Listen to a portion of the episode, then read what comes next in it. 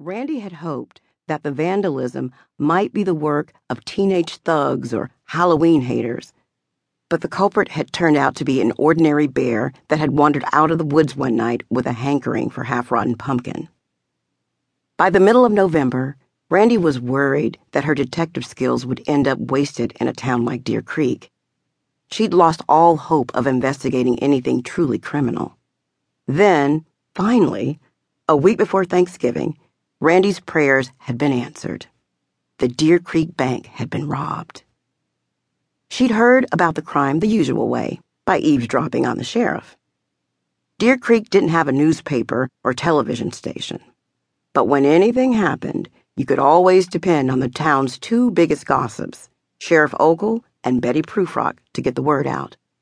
Randi had been grabbing a treat at Betty Prufrock's ice cream parlor when she overheard the sheriff, Mayor Landers, and Mrs. Prufrock discussing the theft over double scoop cones. From what Randi could gather, someone had slipped into the Deer Creek Bank after office hours.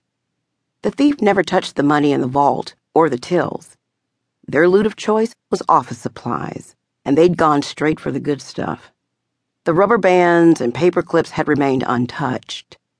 Instead, the burglar had taken post its and sharpies, notebooks, and highlighter pens. It had to be one of the employees, Randi had heard the sheriff say. The culprit in question knew how to turn off the alarms and slink around the security cameras. The bank's new owner was demanding the sheriff set up a stakeout, but the sheriff seemed convinced that the crime was a one time affair. Who's going to use that many office supplies? She'd asked her friends. Maybe a burglar with a lot of pen pals, Betty Prufrock had suggested. The mayor, who was sitting with his pet skunk curled up in his lap, shook his head at the question and wondered out loud if the world had gone totally nuts. Randi had a hunch that the thief wasn't done with the Deer Creek Bank.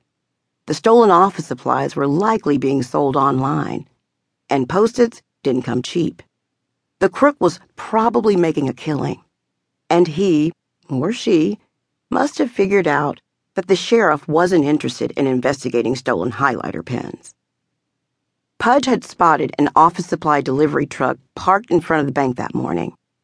A little afternoon sleuthing had confirmed that the supply closet had been restocked. If Randi was right, the thief would soon be going back for more. Ninja 2 and Ninja 3, get ready to rock and roll, Randi whispered into her walkie talkie. The time had come to crack the case.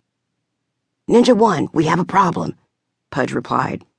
Randi heard a high pitched giggle in the background, and she knew Pudge's cover had been blown. Randi peeked over the monument. Pudge was right where she'd left him, stationed behind a car parked on the east side of the square. But he was no longer alone. Two little girls in cotton candy colored coats had ambushed him. Randi recognized Pudge's eight year old twin sisters, Maya and Lilia, who appeared to be experiencing mind bending sugar highs. One of the girls had nabbed Pudge's hat while the other was trying to climb her brother for a piggyback ride.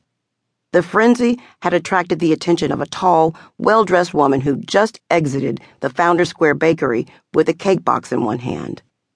Pudge's mom must have taken the girls out for dessert. Kelly Eugene Taylor, is that you? She asked, using the name Pudge always begged her not to mention in public. Why on earth are you hiding behind that car?